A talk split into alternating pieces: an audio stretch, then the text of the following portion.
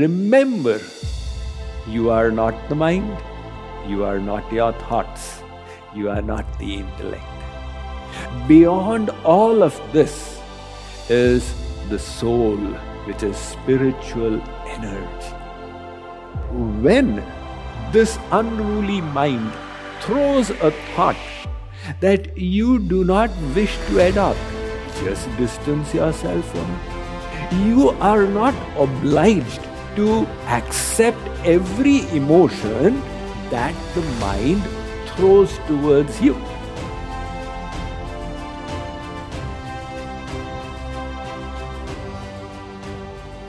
Today I thought I'll speak to you all about mindfulness. I am sure you have had the experience where something from the environment immediately made your emotions shoot up and you reacted to it only to regret later on that by getting annoyed, the situation got further spoiled, or you did not say the best thing you could have on the occasion, or you reacted in anger where it was not really necessary. Why does all this happen? Well, all of us have this built-in lower nature with the amygdala in the brain in it that is always watching out for our protection. In the case of animals, it triggers the fight or flight response when it senses danger. And for us humans, the amygdala sometimes takes over. This behavior is emotionally destructive to me. Take immediate action. This is called by psychologists the amygdala hijack, where you react from your lower nature. But it does not have to be that way, because if we keep acting by the programming of our emotions, then we are not behaving in the best possible manner. So, the concept of mindfulness is becoming popular worldwide as a technique for cutting away the emotional reactions that have been programmed in us. The concept behind is this: when emotions arise, don't respond immediately, but just watch them. Like, for example, when you go to the zoo, you see animals in cages. Now, these animals, the ferocious carnivores, are good to look at as long as they are in a cage. But if they were allowed to come out of the cage, then all hell would be let loose. Likewise, if you see an emotion of anger or disgust arising, you just watch it without participating in it, which means you distance yourself from it. This enables you to ride the emotions, just as people do surfing on the beach sides. The gentle waves enable people to surf them if they have the expertise. So with the help of mindfulness, we can surf our emotions if we have learned the art. This mindfulness is becoming extremely popular amongst academic circles, in corporations now, as medical intervention techniques, because it doesn't require surrender, doesn't require belief in the afterlife, et cetera. It's a simple, non-committal spiritual tool. Actually, it has been pulled out of the Buddhist tradition. The Buddha, he emphasized awareness. Our mind tends to lament over the past, worry for the future, or be anxious in the present. The Buddha wanted us to free our mind from these kind of reactive thought patterns. So he emphasized awareness. In particular, four kinds of awareness. The first, awareness of your bodily sensations. I am feeling the urge to eat a chocolate cake. So rather than immediately gratifying the urge, just watch it. The second is awareness of the feelings that arise. Oh, there's a surge of anger that is coming up because of what he or she is saying. The third, the emotions that are arising as a consequence of these feelings, how I am intending to react. And the fourth, awareness of our perception of the environment. I am perceiving. Dallas is a crowded place. So it is just a perception. It could very well be different. Dallas is the center of this whole country. So whatever be the perceptions, they are after all perspectives. The Buddha said, take a step back and be aware. That will be extremely helpful in riding the waves of your emotions and choosing the best possible responses to any situation. Very few people around the world are aware that this mindfulness was taught thousands of years before the Buddha in Vedic literature, in a far deeper manner as Sakshi-Bhav. So what is Sakshi-Bhav? Witness mentality. It requires first of all an understanding of who am I. So the Bhagavad Gita informs us that we are not the body, we are not the mind, we are not the intellect. Bhumirāpanalo vāyuh khammano buddhirevaca ahankara itiyam me bhinna prakritirashtadha. Lord Krishna says, Arjun, these are all different aspects of my material energy. Your mind is well, your intellect and ego is well. And aparayamitastvanyam prakritim vidhi me param jiva bhutam mahabaho yayadam dharyate jagat. Beyond all of this is the soul, which is spiritual energy.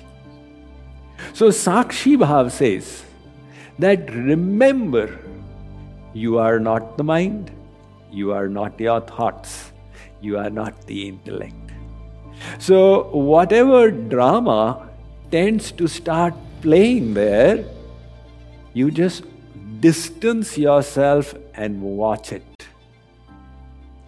This dissociating yourself from every thought that happens to pass your mind reduces the grip of that thought upon you. One lady came to me. She had a newborn child who was three months old, and she said, Swamiji, I'm in dire trouble. I said, what happened? She said, you will not believe, it's to do with my baby. I said, to do with your baby? Are you having thoughts of picking your baby and slamming her against the wall? She said, ha, how did you come to know? I said, you know, I am a spiritual teacher since the last forty years. I know the tricks the mind plays. Now what had happened? A thought had entered the mind of this lady. The mind being a machine that creates sixty thousand thoughts a day had created, amongst other things, my child, so loving, I love her. And a stray thought had come of slamming the baby against the wall. Now, if she had not paid attention to the thought, in a fraction of a second, it would have died off and not affected her consciousness. The mistake she made was that she identified herself as the author of the thought. Oh my God, what did I do? I thought such an inauspicious thought. And by adopting the thought, she energized it further. And the consequence was it came to her again and then again and then again. And slowly a neural pathway got etched where that became a prominent thought in her consciousness. I was recently in my tour of U S A, I will not mention the city. One lady came to me and said, Swamiji, I'm in dire trouble. I said, what is the problem? She said, a few months ago, my brother passed away from cancer. I said, I'm so sorry to hear that, my condolences. She said, Swamiji, that's not the problem. Ever since that happened, the thought has come to me, I can get cancer. I can get cancer. And I'm perpetually fearful of getting cancer. And then I heard from your lectures that by our thoughts we attract circumstances to us. So now I'm absolutely in morbid dread that I'm going to attract cancer to myself. I said, you have my assurance, you're not going to attract any such thing. Just be peaceful. She said, Swamiji, thank you so much. Please put your hand on my head to confirm. So the same thing happened here. One thought came by, I can fall sick. And she adopted it. I thought like this. And the thought became energized. So Sakshi-Bhav, witness mentality, it says that when this unruly mind throws a thought that you do not wish to adopt, just distance yourself from it. You are not obliged to accept every emotion that the mind throws towards you. And that is where mind management comes in, the utilization of the intellect. I will not think like this, I will think like that. So Sakshi-Bhav is one of the primary sadhanas of the path of Jnana Yoga. Witness consciousness. Watch your mind. And if you can proceed further, you can even watch your intellect. And then, with a little bit of effort, you can watch your ego. Oh, this pride, it wants to rear its head. I will not adopt it. This is a good tool to have in your spiritual armory. But in the path of Bhakti Yoga, it can very easily be utilized with something else attached to it. And that is your intention. Whenever you get to doing something, let us say that somebody has shouted at you. Now the emotional reaction would be to shout back. But that may only aggravate the situation. That may not be a solution. It may make you feel better because you have vented your anger. But what is the guarantee? That this was a solution-oriented approach, which should have been the mature response of a mature person. Not a problem. Why did you shout at me? but a solution. How do I solve this problem? So, in the path of bhakti, you clarify your intention. In any work, why am I speaking to this person? Why am I doing it? Well, the Bhagavad Gita tells us, Yat karoshi yadashnasi yadjuhosi dadasi yat. Yat tapasyasi kaunteya tat kurushva madarpanam. Arjun, whatever you do, whatever austerities you perform, whatever you eat, whatever you give away in charity, do your every work as an offering to me. So in every work, wherever the emotions start rising, you watch them rise. Now you just distance yourself and say, why am I in this? For the pleasure of God. How should I respond? That will be the best in the service of God. It may be that your best response may be to shout back, but that would be a rare tool. Like the saying goes, if the only tool you have in your armory is a sledgehammer, then everything seems to you like a nail.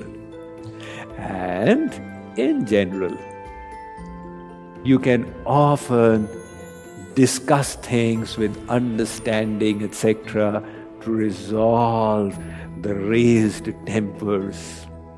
So, we have covered the whole sequence from mindfulness to the Buddhist detailed viewpoint to Sakshi-Bhav to doing everything with intention.